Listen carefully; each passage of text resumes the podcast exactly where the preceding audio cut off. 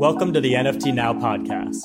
Every Wednesday, we speak with trailblazing artists, collectors, and technologists about how NFTs are redefining the creative economy and how you can be a part. I'm Sam Hysell. And I'm Matt Medved, and we're on a mission to empower the creators of culture. Welcome to the show.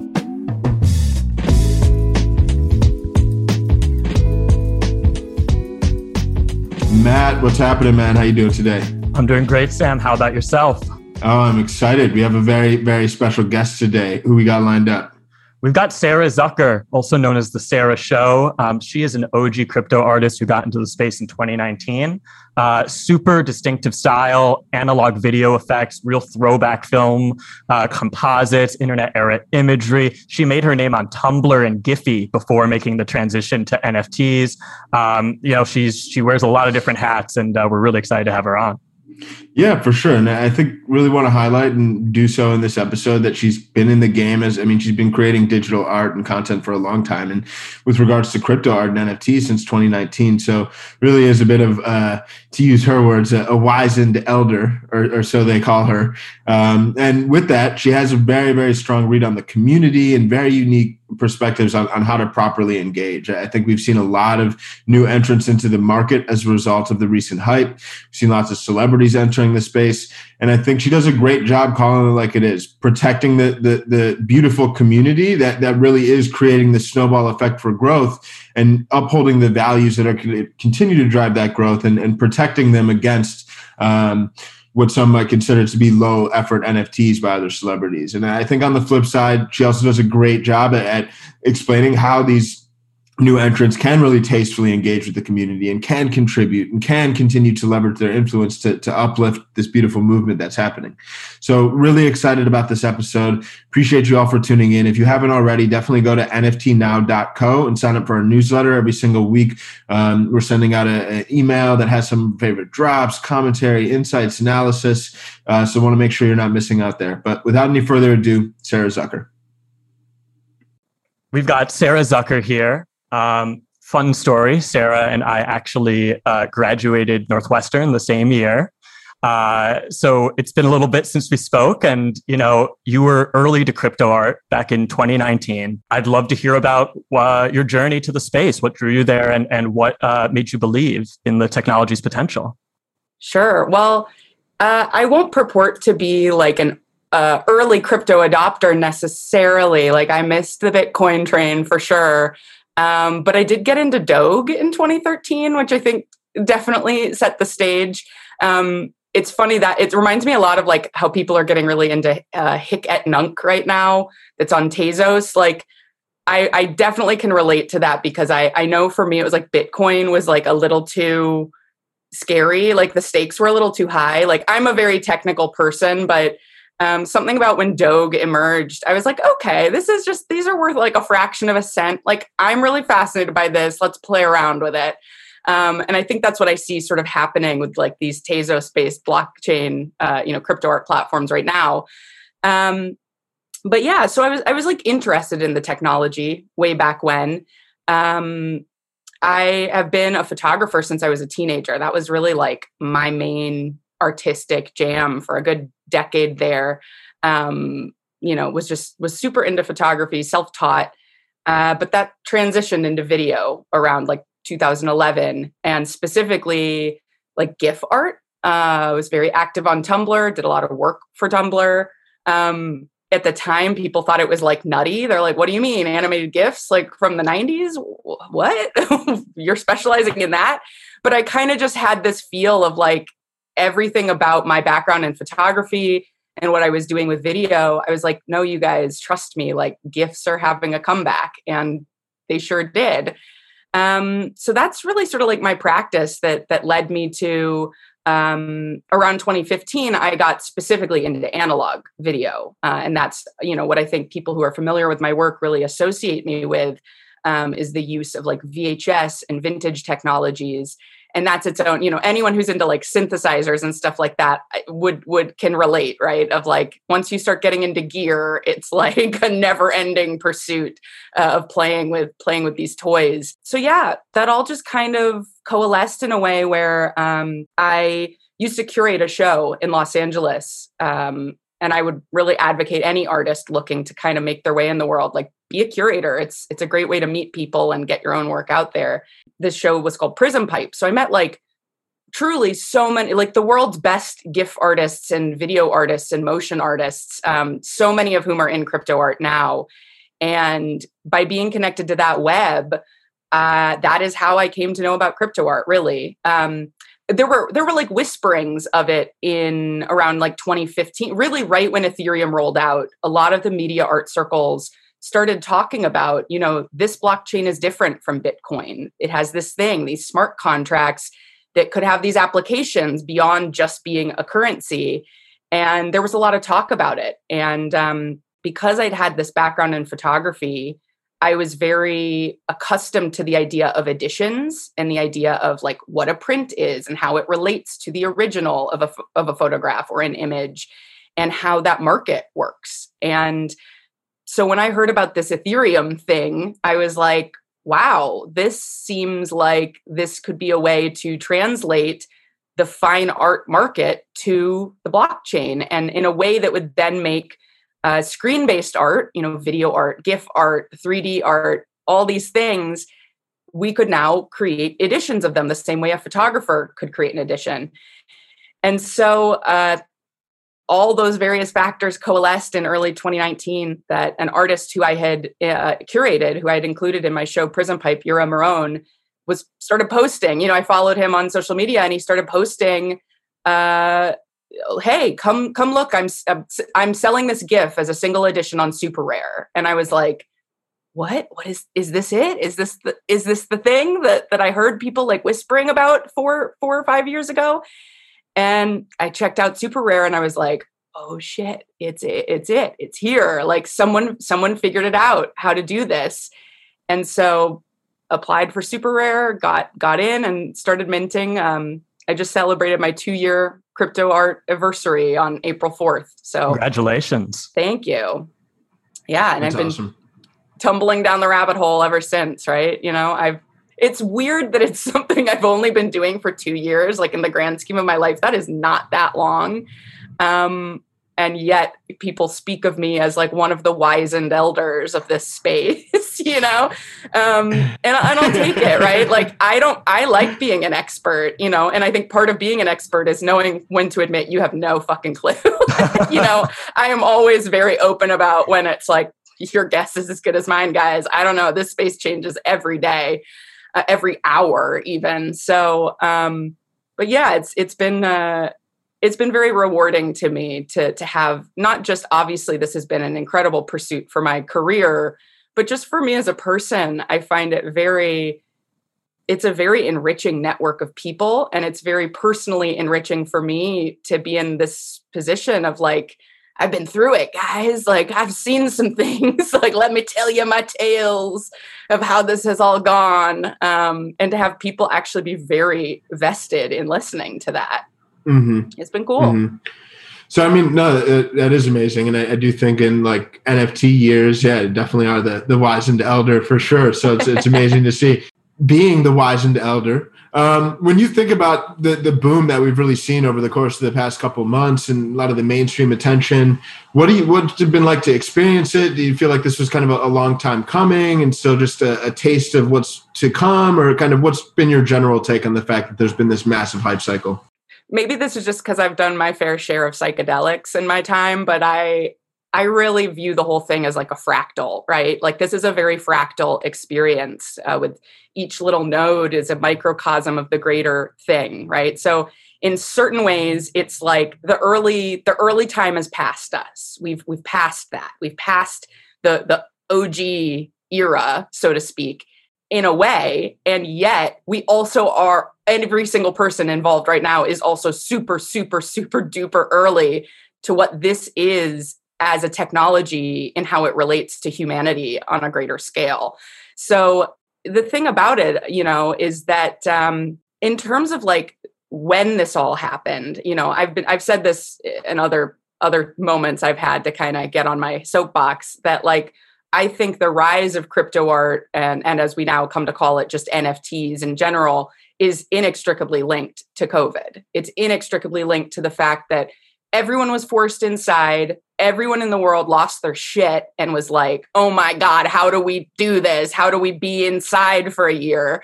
And us internet people were like, hey man, I'll show you. Like I know how to be inside and online. I I live half my life in the metaverse, right? Like I've I for a long time have been very accustomed to like not that I don't love going outside, getting a sandwich, seeing friends, all these things, but I like I also am have been plugged in for a while. And so um, I think that this sudden emergence of interest in NFTs and value of NFTs is linked to the fact that so many people who otherwise wouldn't have checked this out kind of got pushed there by the pandemic, by the fact that everyone went online, that there weren't any more gallery openings, there was no Art Basel. You know, um, to that end, it's funny because when I've been thinking about this myself, of like, did we know this was coming, or or did we expect it to come at this time? And you know, in the early days of Super Rare, the way most of us communicated was really through Super Rare had a Telegram channel, and so I was thinking about this the other day, remembering this conversation I was having with Coldie and Robness back in 2019 because I was like, you know, that was when my early days, right? And I was these guys had been doing it longer than I had been. So I was I was asking a lot of questions, you know, and just being like, what do you think? How does does this make sense? Like, how does this all work? You know, doing my best to grok what I was sort of like orienting myself inside of. And I remember them like giving me this pep talk and being like, oh man, Sarah, your art is so awesome. Just wait. This year at Art Basel, there is going to be an NFT panel and you're going to be on it. And Art Basel is when it's all going to happen. And they meant Art Basel 2019, right? Like Art Basel Miami Beach happens in December. So this was like in the spring of 2019, they were like, oh man, we're all gonna, that's when we're all gonna make it. We're gonna get invited to Art Basel and it's gonna explode from there. And all this stuff we're doing, you know, that right now we're all selling our work for 50, 100 bucks a pop. Once that happens, once the IRL art collectors get wind of what we're doing here, it's gonna explode.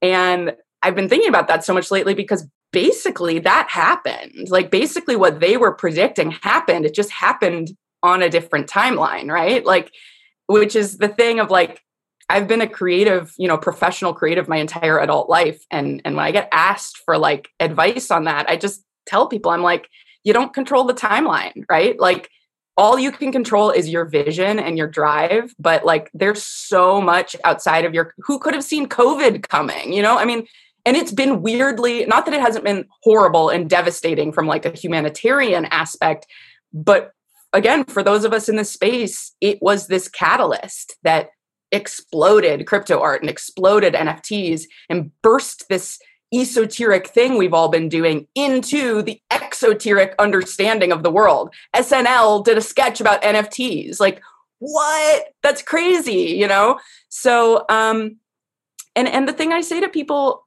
you know, because again, as I at the end of 2019 we started having people join the space who started making like a couple thousand bucks from their work. And as someone who at the time was selling my work for this for the super rare at the time i sold pretty well that i was making 100 200 bucks here or there.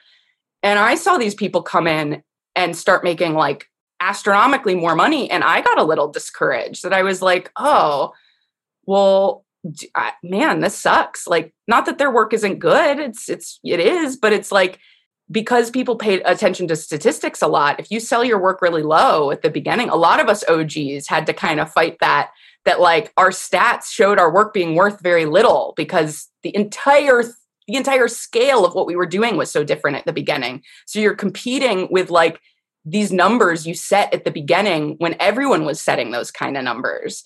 And because I've, you know, worked through that, have established this you know really wonderful level of value for my work in time it's what i would say to anyone right who like is getting into this you see some of these big bombastic sales just try to view it holistically. Like these big sales are good for all of us because it brings more people into the space it gets more press coverage what is good for nfts is good for you. You are not in competition with any other artist um, that's like old world thinking you got to kind of let go of of there is room for everyone here and um, it's kind of the again the old model of like creatives being the the lowest people on the hierarchy of social wellness you know artists have historically been treated very badly and have been forced to fight each other for scraps.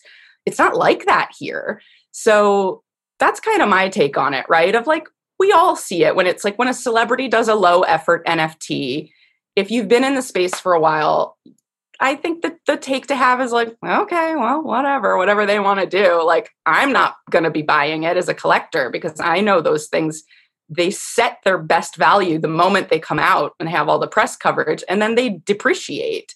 And who wants that, you know?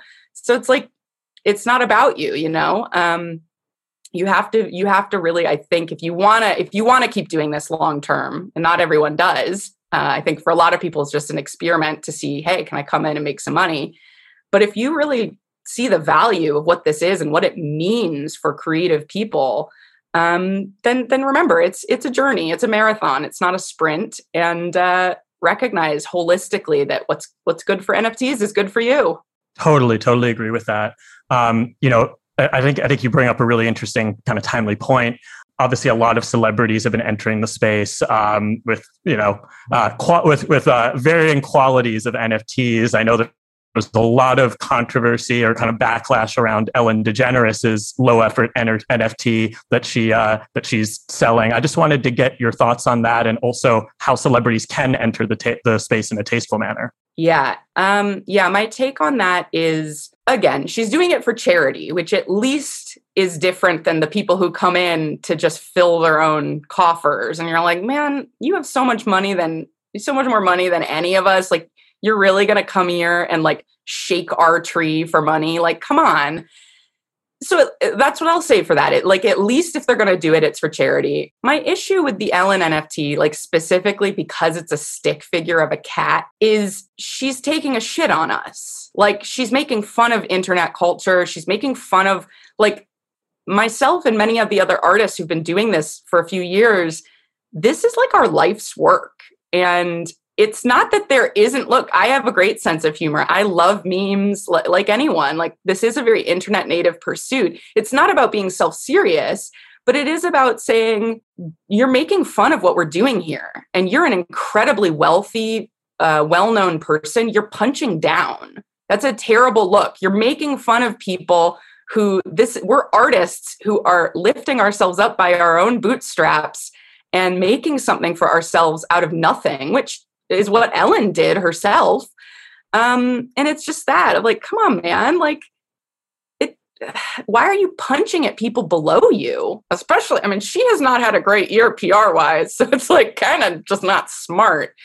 Um, that's what I'll say about that. And and beyond even that, like to extend it beyond celebrities, with this you know, with this cultural emergence of NFTs in the past few months, it's not just celebrities. I've seen a lot of it from the fine art world as well. And that's how I entered this space from more of like a contemporary fine art practice myself. And uh, and I'm very acquainted with a lot of like media artists and organizations that support media artists. And I was that was one of the things I couldn't have foreseen with this sudden excitement around NFTs was how triggered like media arts uh, organizations and and like tastemakers would get about this um, and it's something uh, the artist Andrew Benson had a really good take about this on Twitter, and we we were chatting about it a little bit. That um, you know, in fine art, there is a tradition of institutional critique that uh, you know, fine artists. It, it's it's like this very much a 20th century tradition of like okay, so your show is funded by a wealthy baron of industry who probably made their money on like oil or something like that. What is funnier or greater than then making your entire show be critical of the oil industry right? That's that's badass to criticize the money that's funding you. And there was always this kind of understanding or not always but like in the past maybe 40 50 years this understanding uh, between these wealthy entities funding fine art that that was a way for them to almost like if not absolve themselves of their sins, it was a way of them to say, see, we funded something critical of us. It was a way of them to culturally elevate themselves. And the reason it worked and the reason it was effective is it was a David and Goliath situation where the artist is the little guy and they're punching up at the big guy. And we'd love to see that. So, what has happened is fine art people entering this space thinking, well, crypto people have all this money. They're the big guy. They have all this money. So I'm going to enter this space in a way where I'm going to come in swinging, punching at crypto art, making fun of NFTs, making fun. I my first NFT is going to be a critique of NFTs. The difference is you're not punching at a baron of industry. Crypto is by definition a decentralized network of individuals. It is not an institution by its very definition. So instead of it coming across as institutional critique, it comes across as you are an established fine artist with a following, with a career, with um, you know this this uh, position of power you've made for yourself as an artist of good standing. You're coming in to this space that is a space where many artists are for the first time ever getting their opportunity to be recognized as artists or be supported as artists and you're punching down at them. You're punching down. Like andrew put it in this great way where he said it'd be like coming into a party and going what's up nerds? You're all fucking losers and then and then expecting everyone to think you're awesome. It's like no one at that party likes you if you do that. So i've witnessed in these past couple months a number of respected like people from the fine art space enter the space with that kind of attitude. I'm going to come in and i'm going to make fun of the fact that nfts are just just overblown certificates of authenticity and oh and they these nft people think they're so cool. Coming in attacking in a way where it's like cool well you're attacking people that you would never let into your system of gatekeeping before so that's fine if you want to gatekeep, that's your problem. But you just came into our space in a very combative, unfriendly, and privileged way. Don't be surprised if people don't receive that well. like it's just it's just been really um you know, I this is like the first time I'm saying any of this publicly, and I might, I don't know. I hope it doesn't. I, am sure plenty of people will be like, "Yeah, Sarah, you tell them," and some people might be might be a little triggered to hear me say that um, because I have been quietly watching it for months and haven't spoken about it too much because I, you know, I have a lot on my plate. I have a lot of art to make. I have a lot of stuff going on. I try to spend as little of my time as possible fighting with people on the internet. So um, I have a lot of thoughts that I don't don't put out there too much. Um, but uh, all of this is to say, this actually inspired a collection I just put out called the Cassandra Complex um, about the Greek myth of Cassandra, who, you know, long story short, she was given the gift of prophecy, but cursed to never be believed. And this emergence of NFTs, and specifically the way the art world has handled the emergence of NFTs, keeps just i just this myth has just been so with me lately of this sense of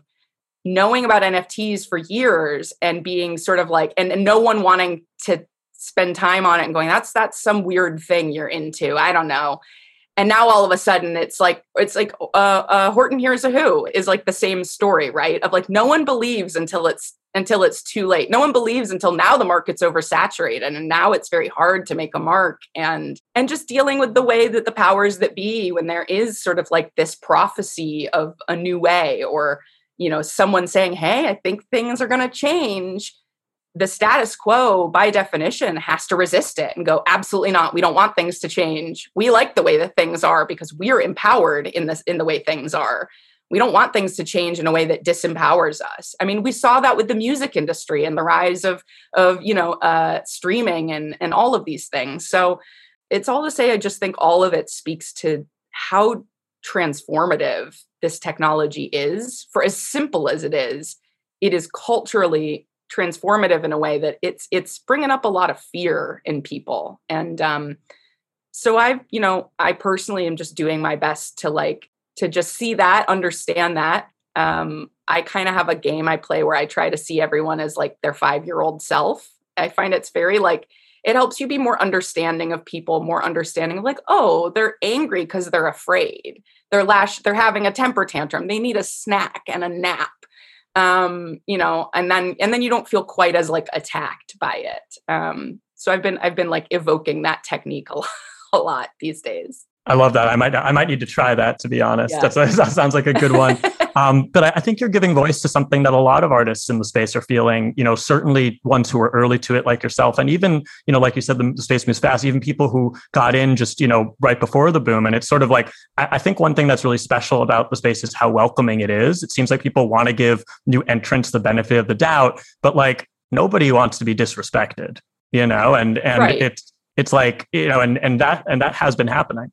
Oh, definitely. A, a, curator I was working with on the Cassandra Complex, Chiara Braidotti, had a phrase. She we were talking about this a month or two ago, and she had a phrase that I think is perfect. That she's like, you learn to recognize that it's violence masquerading as activism, and specifically that you know coming up around. I had a lot. It was a it was uh, a wave of anger really with the rise of nfts and it there were a lot of sort of like boogeymen that it was being attached to why nfts were so bad. And uh, you know i don't really want to get into all of it. I'm not the i'm not the best person even to speak to all of it.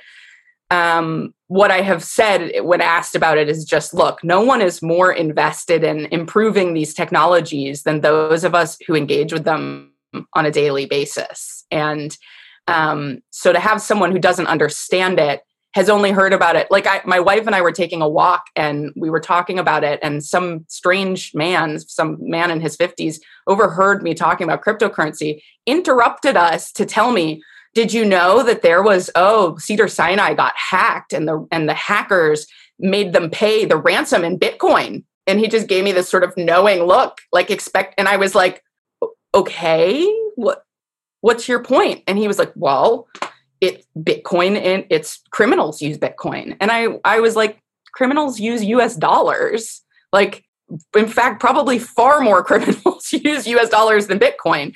So it's like, that's what I mean. I think that that story really encapsulates uh, it's the Dunning Kruger effect, right? Like the less someone is actually an expert on something, the more confident they are that they know what they're talking about. And that is like so applicable in this wave of anger that got put on artists by people like I had people I you know a lot of people that were like I tangentially knew were like or were people who had followed me for a long time on the internet I mean really violently coming for attacking me. And for a long time my wanting to think of myself as such a reasoned person and oh I I'm not afraid of these trolls and oh I'll I'll I'll change people's minds. And I think what ended up happening for me at least and it's what I'd recommend for a lot of artists if they're if they're still dealing with this is you have to really when there's that much coming at you at once you have to learn how to quickly recognize when someone's coming at you with a bad faith argument and when they're coming at you and they wish you harm be it psychic or physical harm, uh, you know, emotional harm. And if someone is coming at you, attacking you, when they don't know the first thing about you or the first thing about what it is they're attacking you for, because they heard through a friend of a friend of a friend that you're burning down the rainforest, you don't owe them anything. And so I got very handy with the block button uh, because I just, it's not about it's not about not being accountable by any means as i said the, those of us who engage with this we are accountable that's this is literally our life's work where we I know no one who's who does this in a way where they're not thinking about the ramification and the implications. That's what we're all in it for, right? We see the virtue and value of what we're doing as a future technology. Every future technology is a little awkward and bumpy at the beginning because we're trying to build something of the future with the tools we have available today. It's it's just that. It, it definitely yeah I, I that was something that surprised me. It was something i did not see coming uh, but when it started happening it was that feeling of i guess i should have seen this coming. I guess this is because i'm not an optimist but i definitely lean into approaching things approaching the future with joy and excitement because I think we have more than enough dystopian vision out there. Like, and my feeling on it is like, whatever you envision, that's what's going to happen. So if we only put out dystopian entertainment and dystopian thoughts about the future and, oh, our fear about what this technology is going to do to us, that's what will happen. We need people holding the vision of, if not a utopian vision because that's that's not sensible just a vision of like the internet's the greatest tool we've ever had as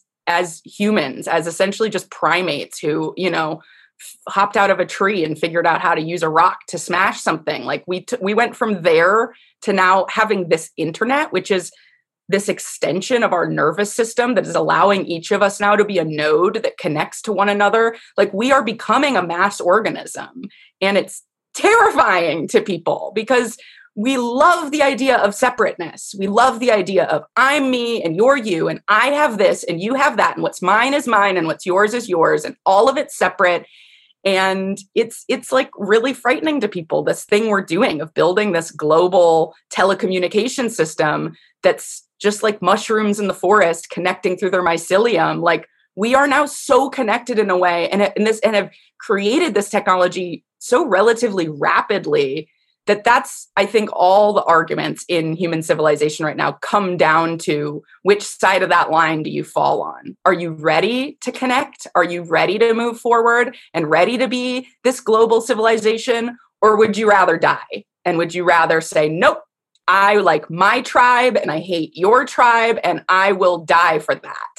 And it's it all boils down to that right? So this is just yet another um, way that that sort of intense growing pain is bubbling up for people and causing a lot of fear and a lot of anger. Yeah, no, I really love how you went about breaking that down. I mean, I, I do think it is interesting because there is some element of polarization, but I think on the it's, it's the the people that are making worthwhile, authentic, great contributions towards bringing this to, to reality, bringing this into a more mainstream capacity that, that is more kind of endorsed by the, the mass market um, in, a, in a tasteful and thoughtful way. So I, I'm curious from your perspective too, like um, you spoke to growing pains. I think that's a very eloquent way of, of, framing it because it is growing. It'll continue to grow. Inevitably, there will continue to be growing pains in this journey. But in that same regard, like, what do you think are some of the, the things that will continue to happen or that need to happen that will continue to drive massive growth um, and kind of mainstream adoption of NFTs? That's an interesting thing to think about. You know, it brings to mind uh, a tweet my my friend, fellow crypto artist Matt Kane uh, tweeted a maybe a month or two ago about how at the beginning of crypto art we were Pangea, right? That it was like everyone in crypto art kind of knew everyone else. We all could kind of see the see the borders of this little land we were occupying in the metaverse. Um, and even if we didn't know everyone intimately, there was just like you could say a name and I'd be like, yeah, I know, I'm aware of that person and the work they're doing. Uh, you know, he said this right around the time that like all the big celebrity drops started happening and the Beeple sale happened. And he was saying, you know, we now have continental drift, that like it's not all one continent anymore, that we have now broken off into all these little continents. And now you really can't know the, the border or boundary of this thing anymore because it's like the universe, it's exploding, it's rapidly expanding so much that it's like, I can't, there's no way I can now keep track of everyone who's involved in this. Again, I don't think that's necessarily a bad thing, right? Uh, it might surprise people to know based on, you know, that my work is so heavily um, referential to nostalgia and old technology that I am actually not not exactly a nostalgic person like i it's to say that um, while i embrace things of the past i embrace them in a way that for me is about looking to the future and I think that, you know, of course, it's easy to look at that and go, oh man, yeah, it was all so simple back then and that was nice. But this is nice too. Like, this is nice in a different way. It's really cool that uh, there's such mass adoption, rapid adoption. I think that it's less about what needs to happen and what will inevitably happen, right? That Ethereum is scaling up. Ethereum is going to add layer two and gas fees are going to change. That is going to be like a tidal wave of change because right now, so much of what we're doing is contained by the fact that it's a little expensive, especially for artists who are new to the space. It's a little expensive to mint work and to engage with this. You know, that's what I was saying about this is still a relatively new technology and it's bumpy. We're in the like 1994 internet era of of this of this crypto crypto art thing we're doing. So, you know, I know there are changes planned for this summer uh, in July that are going to change the Ethereum network, and then you know even these these bigger network changes. And um, as I said, just like thinking about all of this holistically, it's why I also would encourage any artist doing this that it's like you are part of such a vast, unknowable ecosystem uh, like we're all in one big pond together. And even if you're way far away, if someone drops a giant boulder on the other side of the pond, those ripples are going to hit you. Like right now, even I've I've seen a lot of artists talking about uh, that their sales have died down, that we're having this inevitable dip because of those big bombastic celebrity sales uh, back in March. It it first created again, it was a boon for everyone. Everyone was making lots of sales, and then just like the Ethereum chart itself, uh, sales for crypto art go up and down. Collectors get more conservative with what they're spending money on.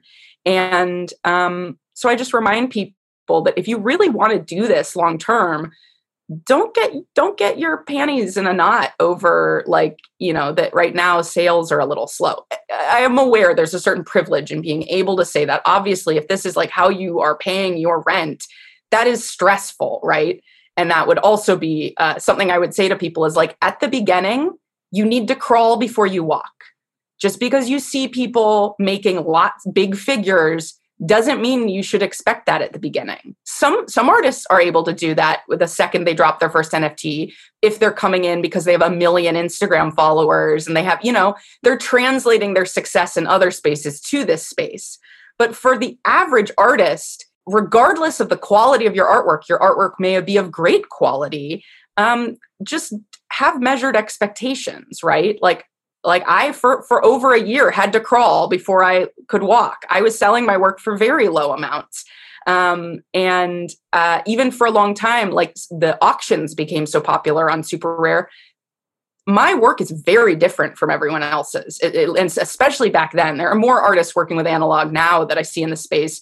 But really, I think my work stands on its own. And so people could understand, oh, this is 3D art or oh, that's 2D animation. And then they get to Sarah's work and they're like, I don't know, this is like alien something crazy cuckoo. And it either was like in a good way or in like a, I don't know what it is. I'm not, I don't know. Uh, I'm going to stay away from it.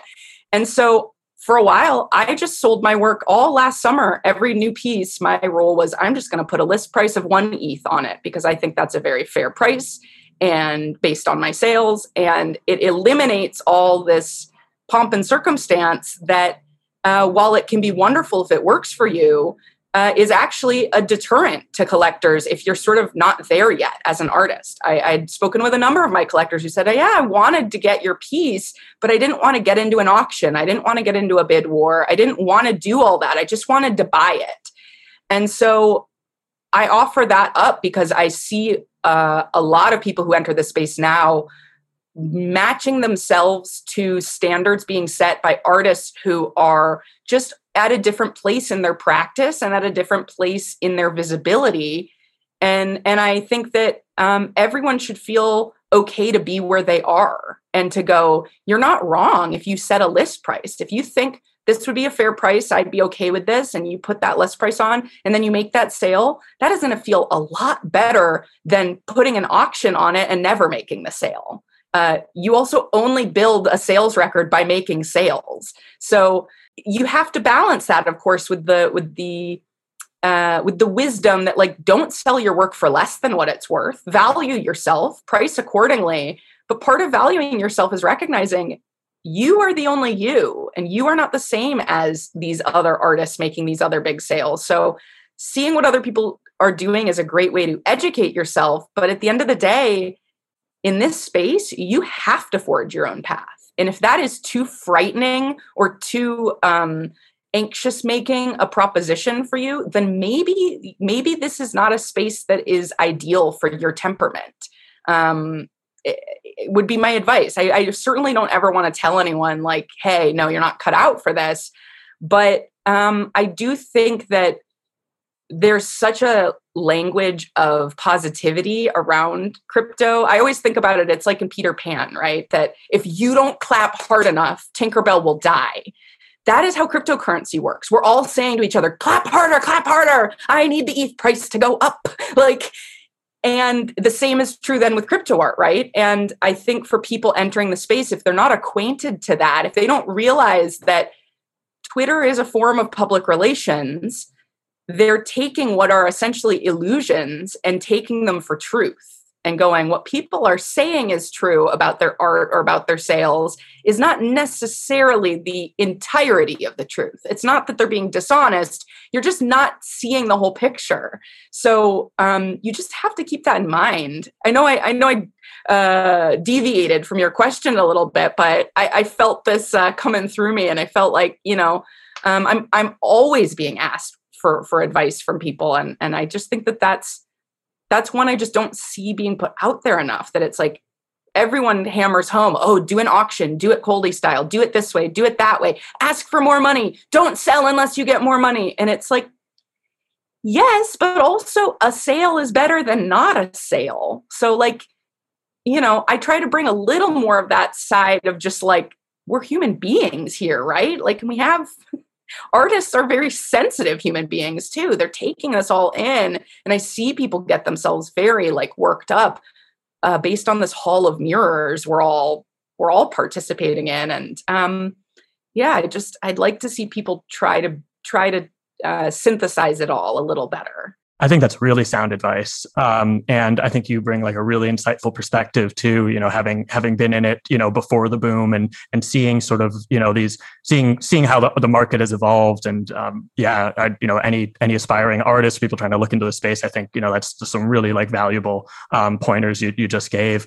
Um, I think to kind of close things out, one thing I'd love to to really hear too is you know I think it's fascinating that like you know you started with GIF art thinking about Tumblr as like the canvas or like or not the canvas almost like the gallery where you would display it. And like I remember seeing and you know doing like analog video, all these kind of throwback film, like you know like retro imagery, you know, which I, I think is super cool. And I remember I think I saw a tweet recently where, where you were talking about how cool it was to see some of your art being displayed in the metaverse. Um, and I was curious to hear, like, as an artist and a creator, does does that new gallery or does that new sort of like format, how does that change how you're making your art now? Now that like like is that is that inspiring you to sort of like push push things in different directions now that it can like live in that in its own kind of like immersive world? The answer is yes and no. I mean, everything about this is a feedback loop, right? Like I think any artist, like we're a prism. Like we're the prism through which the universe shines you know that that as an artist your role is to always be intuitive to what's going on and and the life you're living and and like your work should morph and change and grow because of your lived experience. That being said i don't want to say to my credit but almost just it's a lot of a lot of all of this it's not that it's luck it's just that this whole pursuit has been so suited to me and my specific gifts and my specific approach um, that I have always played with a sense of like virtual physicality with my work because so much of my work, you know, the screen itself is part of the art. Uh, that I film an old TV screen to get the look of some of my pieces, and uh, that VHS is a physical medium. So, so much of what you're seeing in my art is that I'm manipulating a physical medium uh, in a way that then becomes inside this, it goes in and out of the screen, right?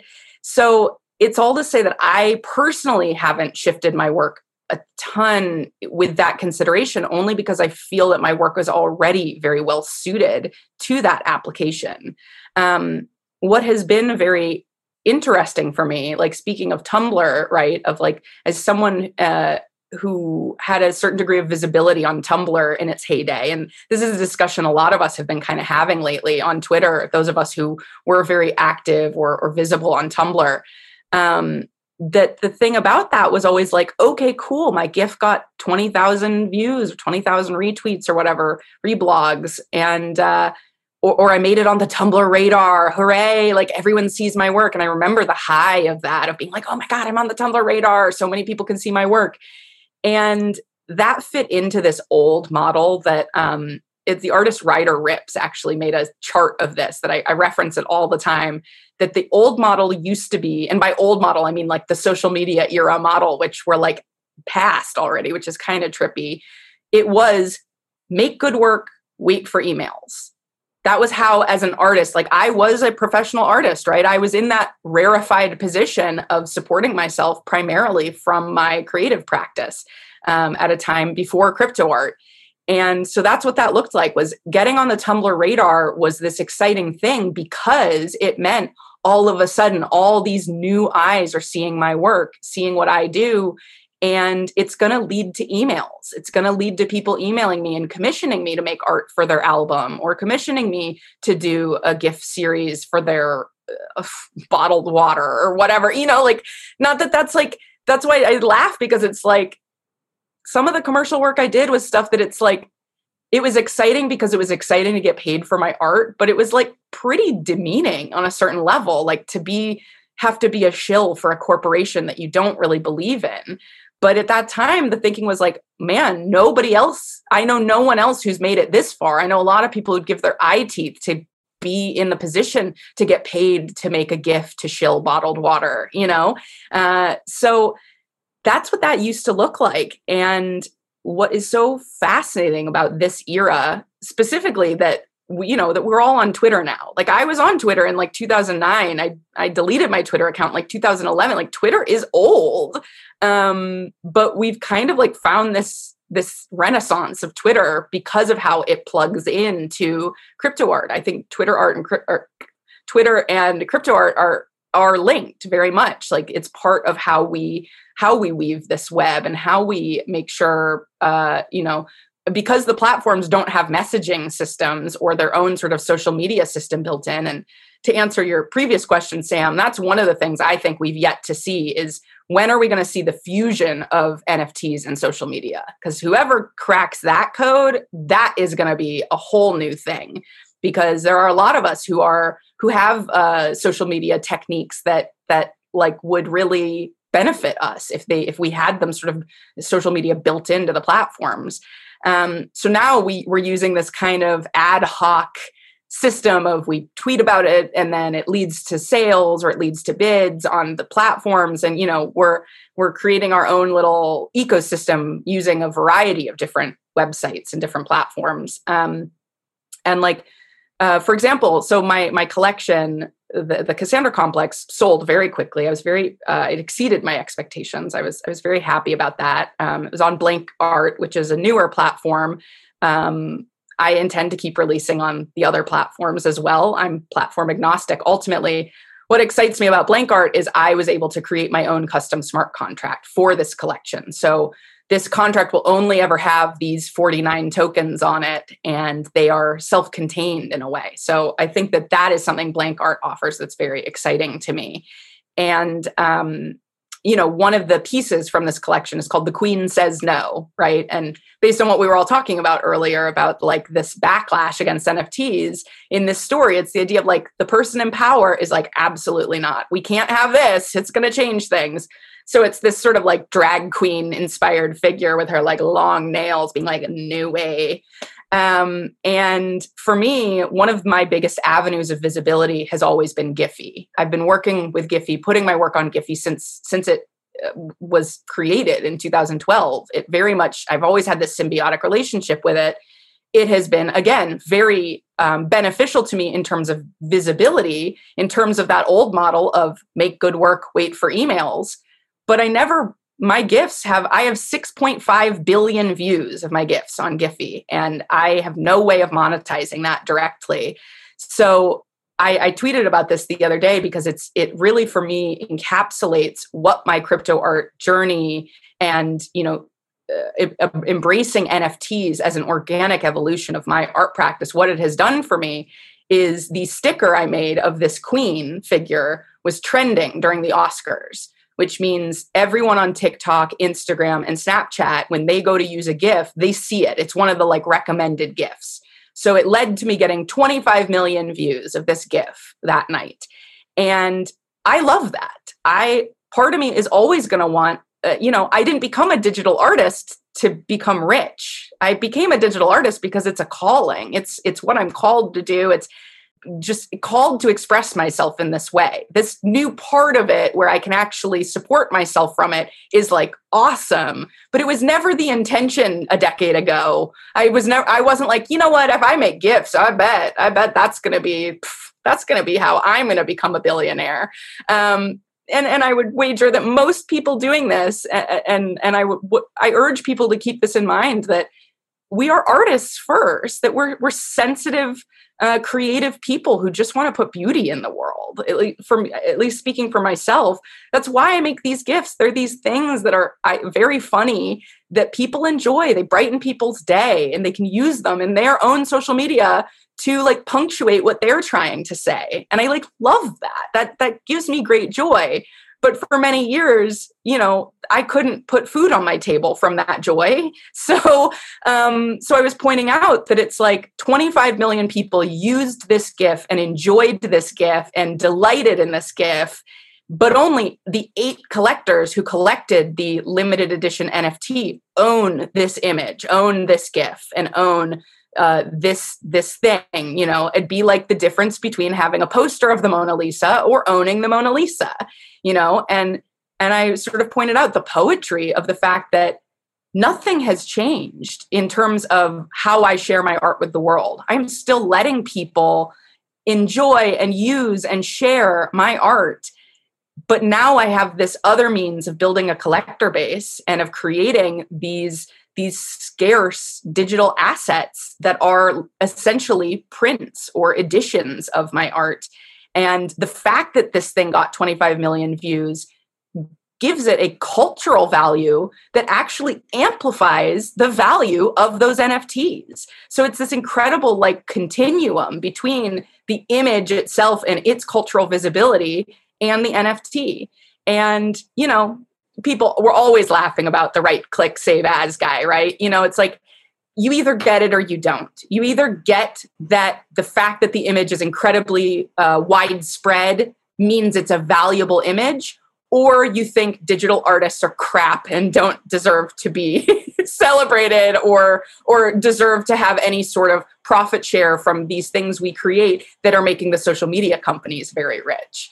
Um, so it's it's just a really interesting time to be an artist and specifically a, a screen based artist. Totally agree, Sarah. You know, I think you bring up some really, really like compelling points and things we've been, you know, discussing uh, and thinking about the idea that, you know, NFTs allow creators to sort of capture the value that they've created, but previously couldn't really share. And, um, and, you know, I think you speak really, really eloquently to, to that to that journey from go being able to to you know sort of have this means to an end of like okay i'm making art to be able to get client work to support my ability to make art versus having your be able to make a living off your own creative vision um, and i think that's that's uh, one of the most beautiful things about the space yeah i mean this has been a, an amazing conversation really thankful to have you on so thank you for joining us yeah thank you guys for having me and, and listening to all my thoughts that was amazing keep up the great work we'll see you soon Thanks.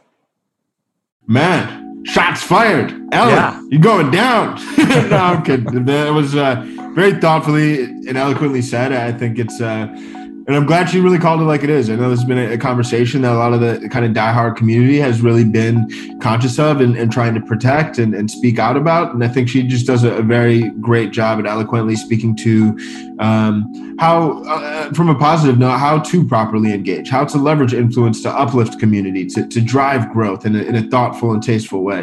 What stood out to you, Matt? Yeah, I, I, agree with everything you just said. You know, I think that she, you know, she really spoke from the heart. You, you, you could tell that, uh, that that she was truly passionate about this space and and and uh, re- really just wants to protect it. And uh, I think that that she spoke, uh, she gave voice to sentiments that I think a lot of artists in the space can can uh, can empathize with. And you know, one other thing I thought was really interesting was we got uh, a new perspective on the podcast from an OG artist. You know, I, I thought it was really interesting to hear her thoughts about, um, you know, as the prices rose, the fact that some of the OG artists because they had been early and, and trading at, at, lower prices kind of felt like they were in catch up mode. I, I, hadn't heard heard that sentiment expressed before, so I definitely learned something there. And you know, I, I think that she gave some really really great um, perspectives on uh, on you know sort of the future of the space and and the community that lies at the heart of it uh, as we got as we got towards the end of the podcast as well. Yeah, well, special shout out to Sarah, everything she's done with the community and continues to do. Super grateful she came on today. And also super grateful for you all for, for listening, for tuning in. So appreciate the time, the attention, and we'll be back next week. Until then, we out.